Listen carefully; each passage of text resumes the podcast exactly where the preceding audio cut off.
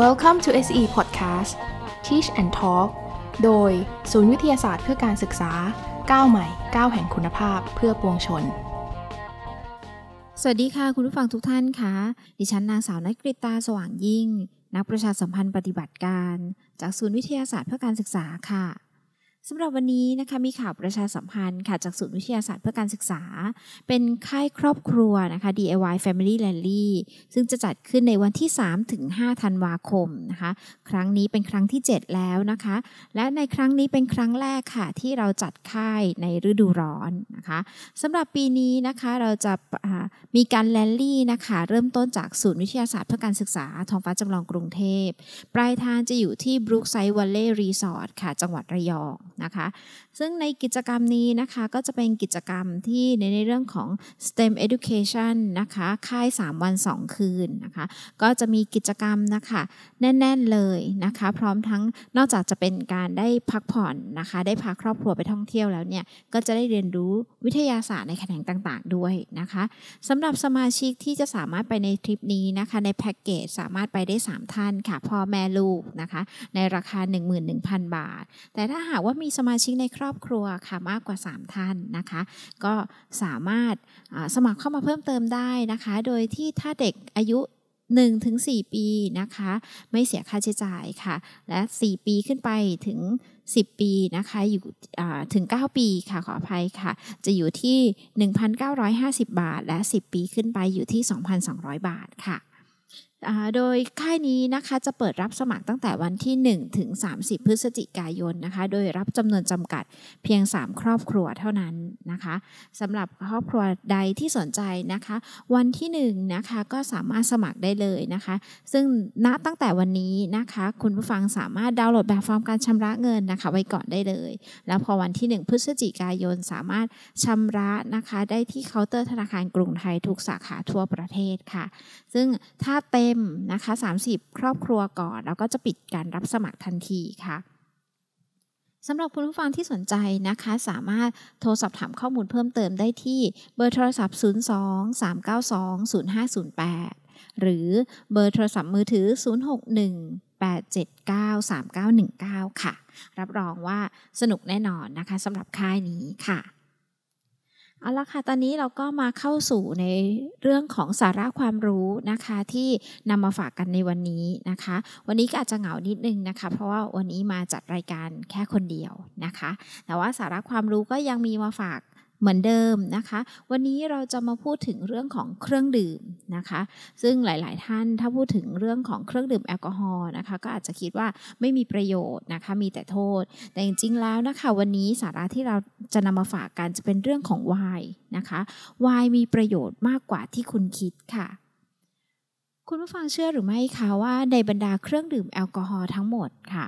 ไวน์นี่แหละค่ะ เป็นถือว่าเป็นเครื่องดื่มยอดนิยมอันดับต้นๆของคนทั่วโลกเลยนะคะ เนื่องจากว่าไวน์เป็นเครื่องดื่มแอลกอฮอล์ที่เก่าแก่ที่สุดนะคะดื่มกันมาตั้งแต่พันปีก่อน อีกทั้งยังมีหลากหลายแบบหลากหลายรสชาตินะคะที่แตกต่างกันไปทั้งตามแหล่งผลิตนะคะ ระยะเวลาการบ่ม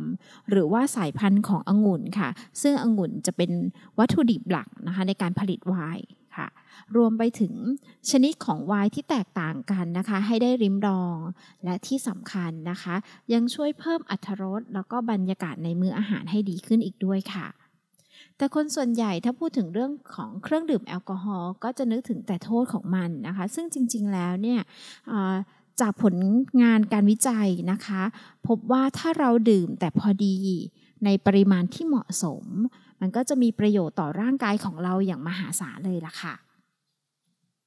ค่ะสำหรับไวน์นะคะเป็นขั้นตอนการผลิตนะคะ เราก็จะมาเล่าให้ฟังว่าไวน์นะคะเป็นเครื่องดื่มแอลกอฮอล์ที่ผ่านกระบวนการหมักผลไม้ชนิดต่างๆนะคะซึ่งส่วนใหญ่มักจะใช้องุ่น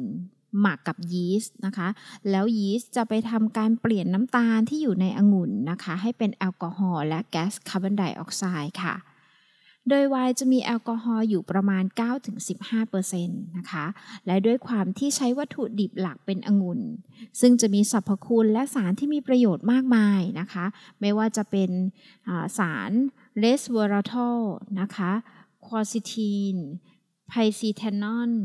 และสารกลุ่ม OPC ค่ะ เป็นต้นนะคะ และสารเหล่านี้ค่ะมีประโยชน์ต่อร่างกายเรามากๆ เดี๋ยวเรามาดูกันนะคะว่าสารเหล่านี้ที่กล่าวมานะคะ มีประโยชน์อย่างไรบ้างนะคะมาถึงตอนนี้ท่านผู้ฟังที่ดื่มไวน์เป็นประจำอยู่แล้วนะคะและดื่มในปริมาณที่พอเหมาะนะคะ ก็จะ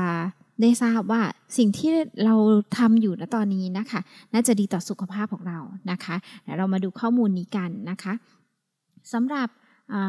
สารตัวแรกนะคะ resveratrol นะคะ ก็จะ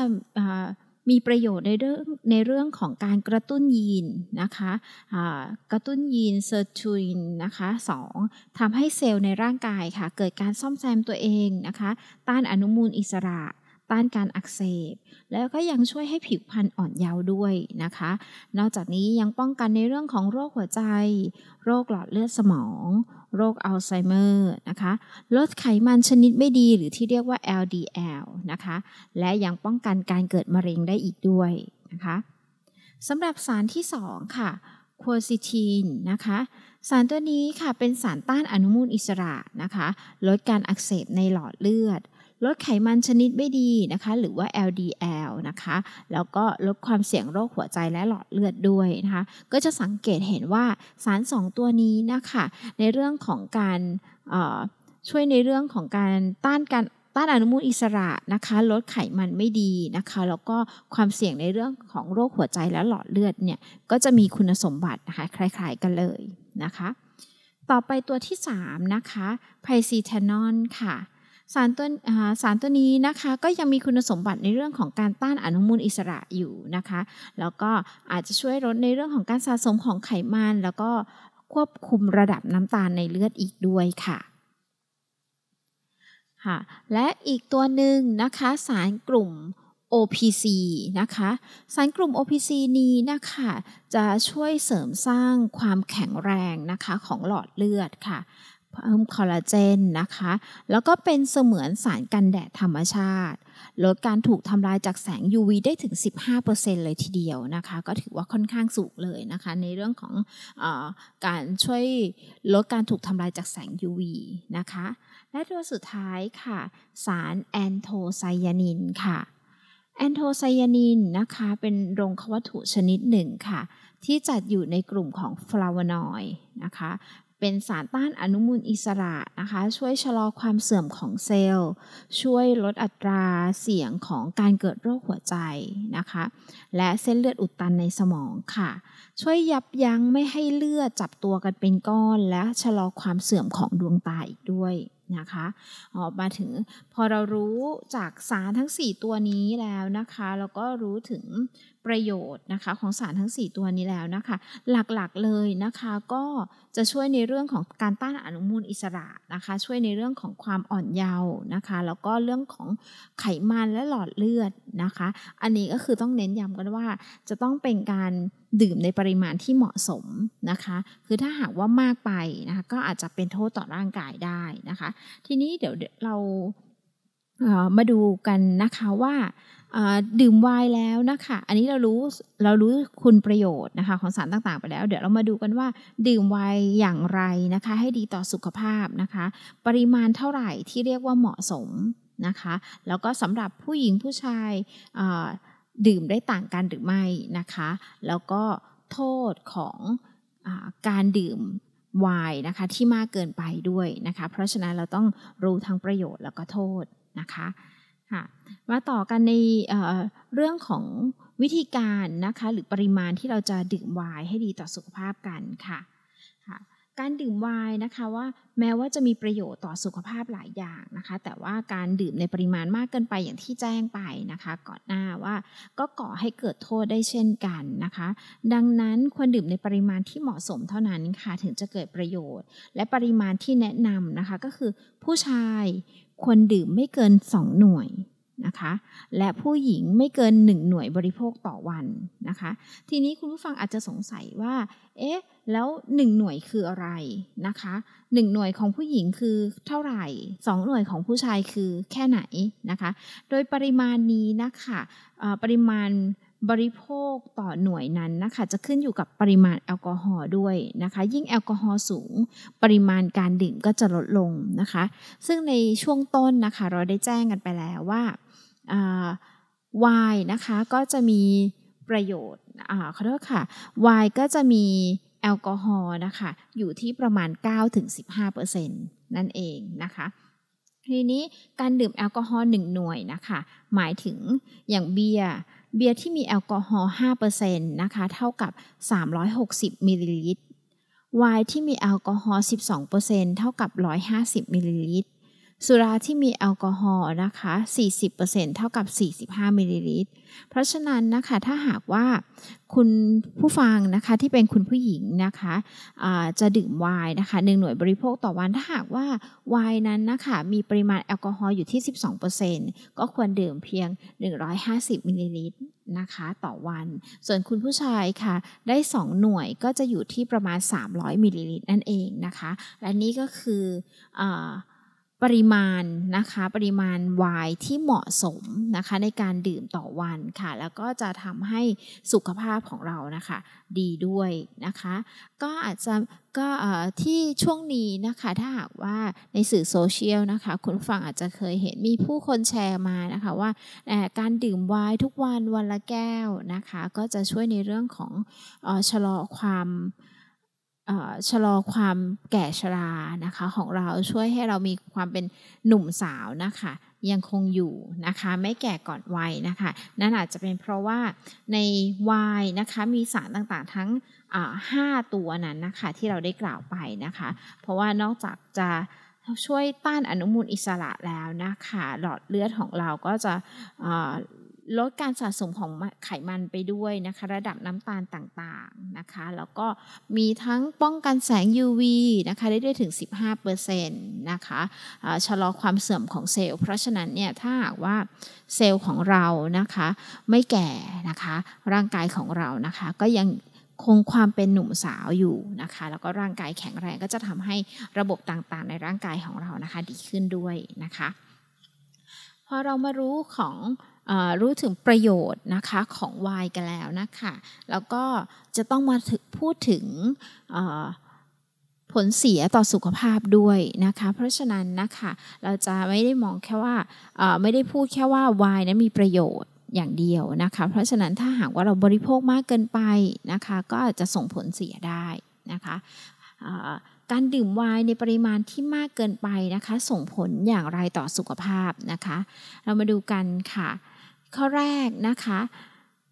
อาจทำให้เกิดการติดสุราได้นะคะ การดื่มไวน์หรือว่าเครื่องดื่มแอลกอฮอล์ชนิดอื่นๆนะคะ มากจนเกินไปนะคะ อาจจะทำให้ไม่สามารถควบคุมตนเอง และปริมาณในการดื่มได้นะคะ จนอาจเกิดอาการติดสุรานะคะตรงนี้ขออนุญาต เพิ่มเติมนิดนึงค่ะ อย่างบางท่านนะคะสมมุติว่าบางบางท่านอาจจะอาจจะดื่มได้มากนะคะแล้วไม่รู้สึกเมาบางท่านอาจจะดื่ม เพียงนิดเดียวนะคะ ก็เมาเพราะฉะนั้นเนี่ยถ้าการการที่จะดื่มนะคะเครื่องดื่มแอลกอฮอล์บางครั้งเราอาจจะต้องดูของสุขภาพของแต่ละท่านด้วยนะคะว่าเราดื่มได้มากน้อยแค่ไหนนะคะ หรือถ้าหากว่าเป็นการขับขี่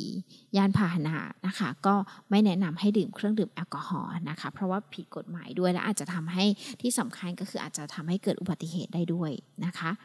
ต่อมาค่ะสำหรับผลเสียต่อสุขภาพนะคะ ข้อที่ 2 ค่ะ การดื่มเครื่องดื่มแอลกอฮอล์นะคะ หรือว่าดื่มไวน์มากเกินไปเนี่ยอาจจะทำให้น้ำหนักตัวเพิ่มมากขึ้นนะคะ เนื่องจากไวน์ก็มีแคลอรี่นะคะมากกว่าเบียร์นะคะ แล้วก็มากกว่าน้ำอัดลมถึง 2 เท่านะคะ ดังนั้นการดื่มไวน์มากเกินไปนะคะ จึงอาจทำให้น้ำหนักตัวเพิ่มขึ้นได้นะคะ อันนี้ก็จะต้องระมัดระวังนะคะสำหรับผู้ที่ดูแลเรื่องของรูปร่างนะคะ เพราะฉะนั้นก็ไม่ควรดื่มมากเกินไปนะคะ และข้อสุดท้ายนะคะเสี่ยงต่อการเกิดโรคด้วยนะคะ การดื่มไวน์ประมาณ 2-3 แก้วต่อวันนะคะ จะเพิ่มความเสี่ยงต่อการเกิดโรคตับ โรคตับแล้วก็ตับแข็งได้นะคะ ซึ่งอาจจะเป็นอันตรายถึงชีวิตได้ค่ะ และถ้าหากว่าดื่มไวน์1-3 ครั้งต่อสัปดาห์ หรือดื่มในปริมาณมากเกินไปค่ะ อาจเพิ่มความเสี่ยงโรคเบาหวาน โรคซึมเศร้า และนำไปสู่การเสียชีวิตก่อนวัยอันควรได้เช่นกันนะคะ อันนี้ก็เป็นเรื่องของโทษนะคะในการดื่มไวน์มากเกินไปนะคะ เพราะฉะนั้นเนี่ยถ้าคุณผู้ฟังที่ฟังอยู่นะคะ แล้วหลงรักในการดื่มไวน์หรือชอบการดื่มไวน์หรือเครื่องดื่มแอลกอฮอล์นะคะ ก็แนะนำดื่มในปริมาณที่เหมาะสมนะคะ อย่างที่เราแนะนำไปนะคะอย่างเช่นถ้าหากว่าชอบดื่มเบียร์นะคะ เบียร์ถ้ามีแอลกอฮอล์5%ก็ควรจะดื่มไม่เกิน 60มิลลิลิตรนะคะสำหรับคุณผู้หญิงนะคะ คุณผู้ชายก็ได้อยู่ที่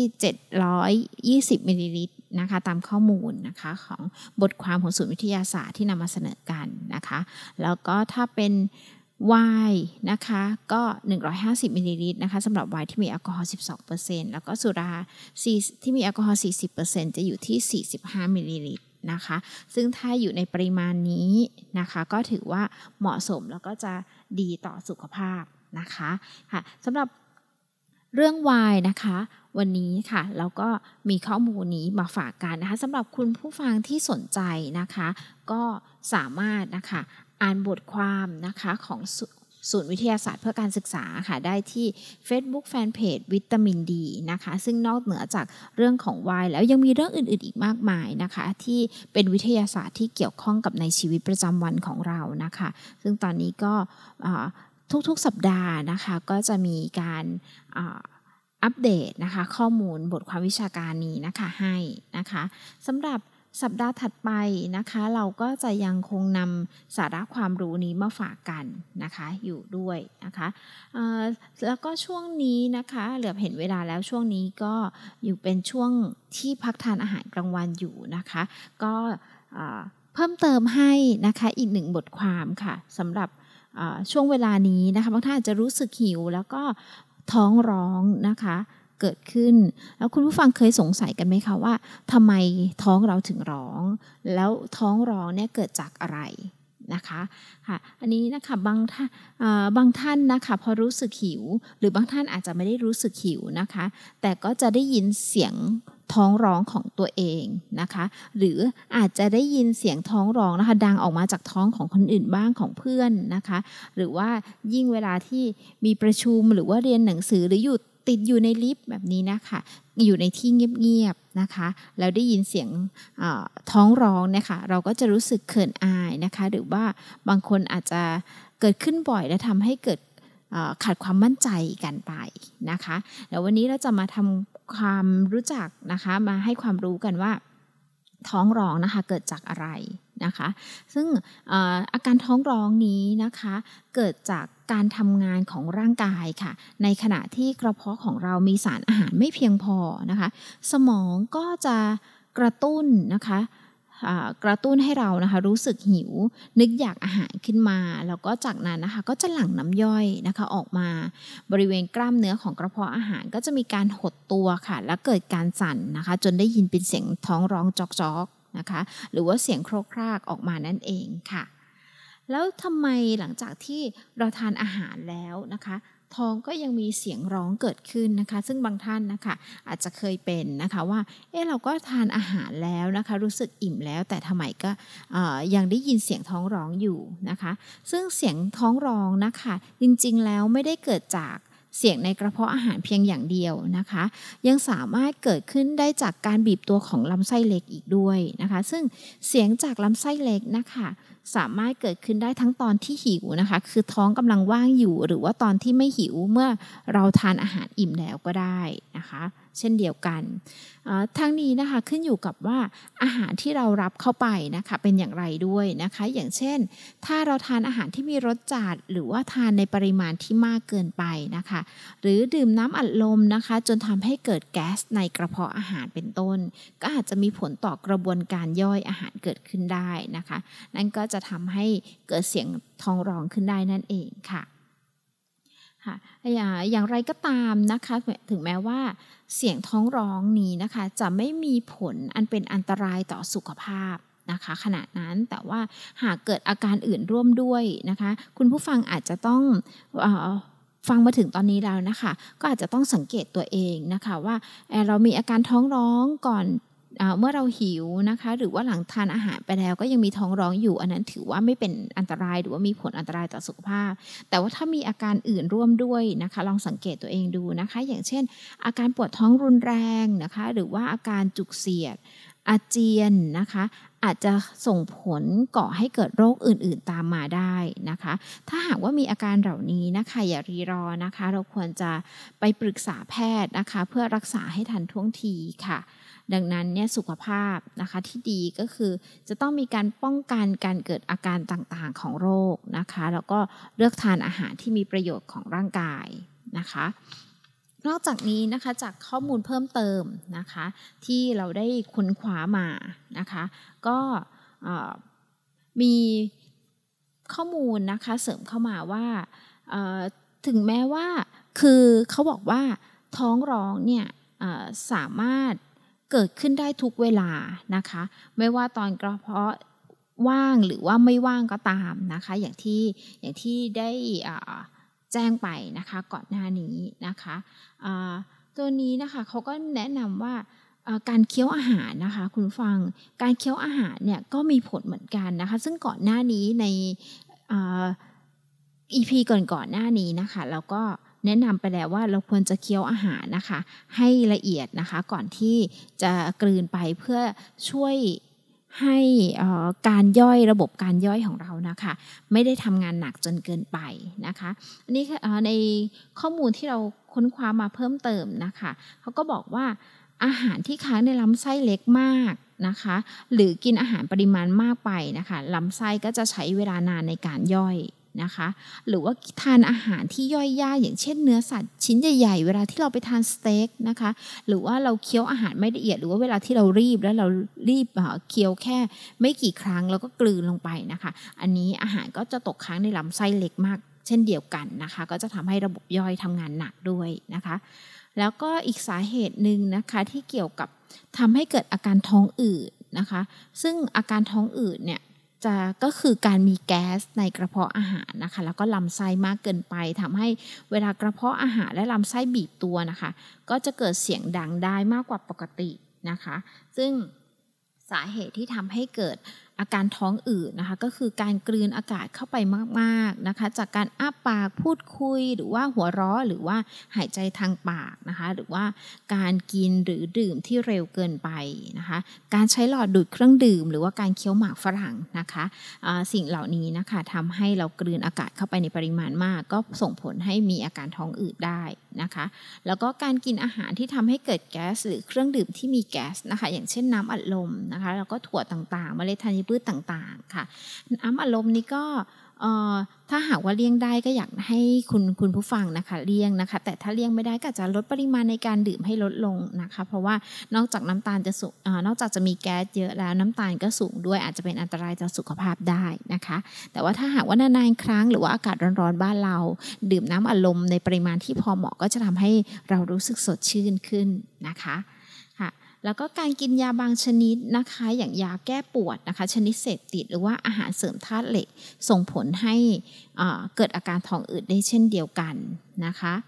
โรคกระเพาะอาหารอักเสบ กระเพาะอาหารเป็นแผลหรือว่ากรดไหลย้อนนะคะ ตัวนี้นะคะก็ส่งผลด้วยนะคะ การขาดน้ำย่อยบางชนิด เช่นน้ำย่อยโปรตีนนะคะ โปรตีนนมนะคะ ดื่มขนมเข้าไปนะคะ คุณผู้ฟังอาจจะ อาจจะเคยมีอาการเหล่านี้นะคะว่านานๆที่จะคือถ้าหากว่าเราไม่ได้ดื่มนมเป็นประจำหรือว่าคนเอเชียนะคะ จะไม่ไม่มีน้ำย่อยที่ย่อยนมนะคะ เวลาเราดื่มนมไปอาจจะทำให้มีอาการท้องอืดหรือว่ามีท้องเสียตามมาได้นะคะ อันนี้ก็ส่งผลเช่นเดียวกันนะคะลำไส้ก็ ก็อาจจะมีผลทำให้มีแก๊สและลำไส้ก็ทำงานหนัก แล้วก็ทำให้เกิดเสียงท้องร้องได้นะคะ หรือว่าถ้าหากว่าเรามีความเครียดความวิตกกังวลนะคะ ส่งผลให้ระบบย่อยอาหารทำงานไม่ดีนะคะ หรือก็ทำให้อาหารตกค้างในลำไส้ได้เช่นกันค่ะ อันนี้มีผลมากๆ เพราะว่าโดยเฉพาะวัยทำงานนะคะ หรือว่าอยู่ในกรุงเทพเนี่ยชีวิตในแต่ละวันชีวิตประจำวันเนี่ยก็ค่อนข้างที่จะมีความเคร่งเครียดนะคะวิตกกังวลแล้วก็เร่งรีบด้วยนะคะ ก็อาจจะส่งผลต่อสุขภาพในด้านนี้ได้เช่นเดียวกันค่ะ สำหรับโรคลำไส้อักเสบเรื้อรังนะคะ ก็ส่งผลต่อการย่อยและการดูดซึมอาหาร แต่ว่ามักจะมีอาการอื่นร่วมด้วย เช่น ปวดท้องท้องเสียสลับกับท้องผูก หรือว่าอุจจาระมีมูกปนนะคะ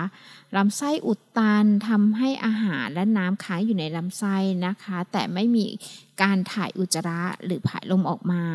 มีอาการคลื่นไส้อาเจียนร่วมด้วยเป็นต้นนะคะสำหรับอาการเหล่านี้นะคะ เราก็มีคำแนะนำเบื้องต้นนะคะ ก็คืออาจจะง่าย ๆเลยนะคะ ลดปริมาณอาหารที่กินนะคะ ลงในแต่ละมื้อ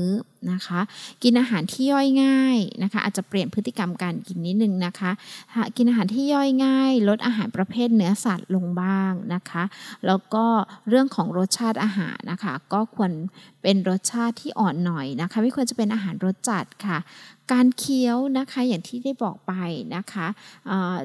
การเคี้ยวเนี่ยเวลาที่เหมาะสมในการเคี้ยวเราเราควรจะเคี้ยวอาหารสักประมาณ 20 ครั้งนะคะ เราค่อยกลืนนะคะ คุณผู้ฟังคะอันนี้เนี่ยก็จะทำให้อาหารละเอียดแล้วก็เราก็จะได้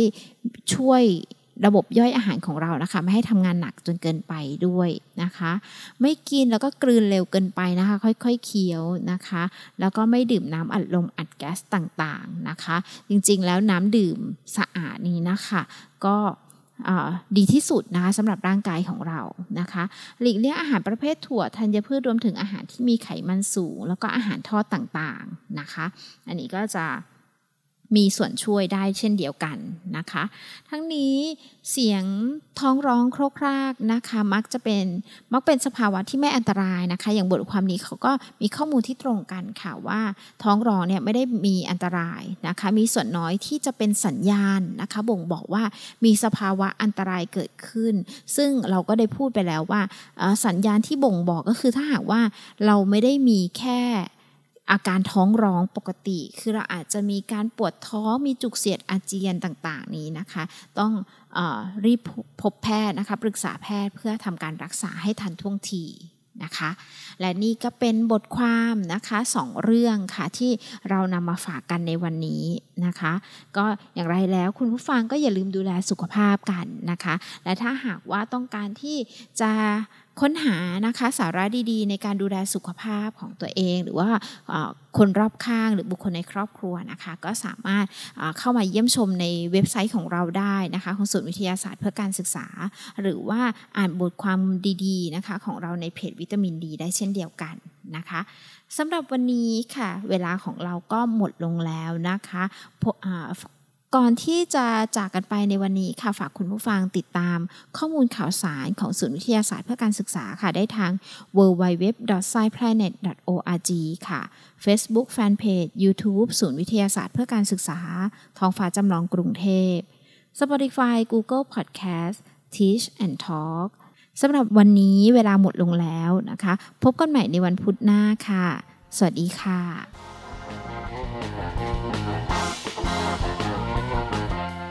Teach and Talk โดยศูนย์วิทยาศาสตร์เพื่อการศึกษา